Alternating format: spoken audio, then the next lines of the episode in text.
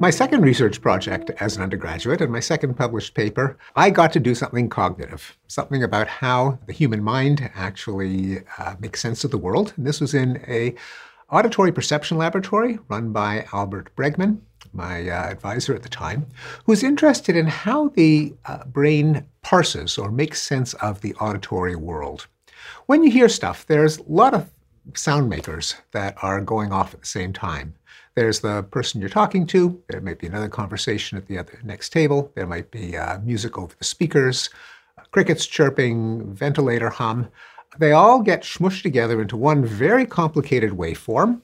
Most goes into the ear, and the uh, brain has to make sense of which sounds come from which sound maker. Uh, Bregman laid out some of the principles of uh, auditory scene analysis, many of which have close counterparts in visual scene analysis, in particular in what uh, every psychology student learns as the Gestalt laws of grouping or organization, where uh, things that are next to each other tend to form a shape or, or, or pattern or configuration. The way when you're in a, a movie theater, for example, you often see a diagonal line of all the seats that line up laws of uh, apparent motion. If you have two flashing alternating lights, it looks like it hops back and forth. If you see a V of geese overhead, uh, it looks like a single V shape, not a bunch of individual geese flapping. Well, something similar happens in uh, the auditory world. Uh, but here, the two dimensions are frequency and time. So that tones or uh, bits of sound that are similar in pitch will tend to be grouped together by the brain as a stream or a melody or continuous sound. If there's too big a jump between a pitch and the next one, then it doesn't sound like they're connected as a, a kind of melody, but just sounds like there are two things that are happening that kind of overlap in time. That was the uh, background, lots of uh, auditory demos. But it left open the question of how does the uh, brain glue together simultaneous frequency components into a complex sound, uh, a sound with a rich timbre. T I M B R E.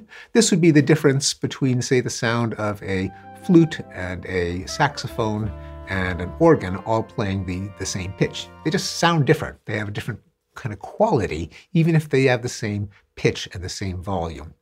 Well, what determines timbre is partly the attack, that is, how the uh, loudness suddenly grows depending on whether it's something is struck or plucked, but also the which sound components get mentally glued together into the same sound. It comes from a basic law of physics that when a long object vibrates, a string is plucked, a column of air vibrates, it not only gives off vibrations at a fundamental frequency, say 440 cycles per second, but also at, at multiples, 880, three times, four times, and so on.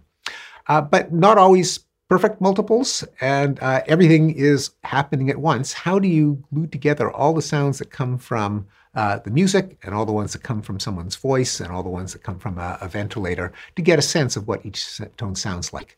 Well, uh, Al and I thought that some of the Gestalt laws would apply, that different frequency components that began and ended at the same time would get glued together.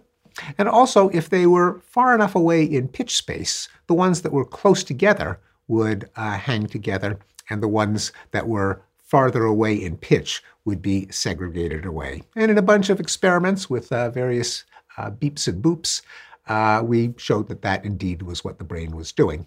Relevant to artificial intelligence, when you've got Siri or your, your voice assistant will often have trouble if you are speaking to it in a noisy environment, but one that the brain does pretty well.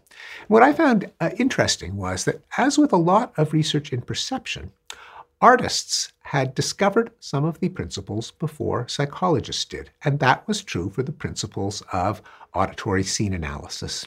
In particular, musicians had long known of a phenomenon called uh, virtual polyphony. That is, polyphony means uh, many sounds, and virtual polyphony is what happens when a very skilled instrumentalist plays alternating notes that are so far apart in pitch that the brain can't keep track of the jumps and each one segregates into its own stream. So it's as if a single musician can play two melodies if he or she is dexterous and quick enough. Telemann, for example, has a lovely piece that breaks into virtual polyphony. And the converse is that if you have two instruments playing where the notes are close enough in time and close enough in pitch, the brain might fuse them together and the two musicians can merge into a single melody. And I have a passage of uh, African xylophone music from Burundi, quite a beautiful piece with two musicians who start separately, sounds like two different musicians, but are so good at timing that they exploit the way that the brain glues together pitches that are close in time and frequency and create the illusion of a single melody uh, merging from their playing, which then splits apart and comes together again. Uh, quite an exquisite piece and a lovely example of how art and science come together in the understanding of perception.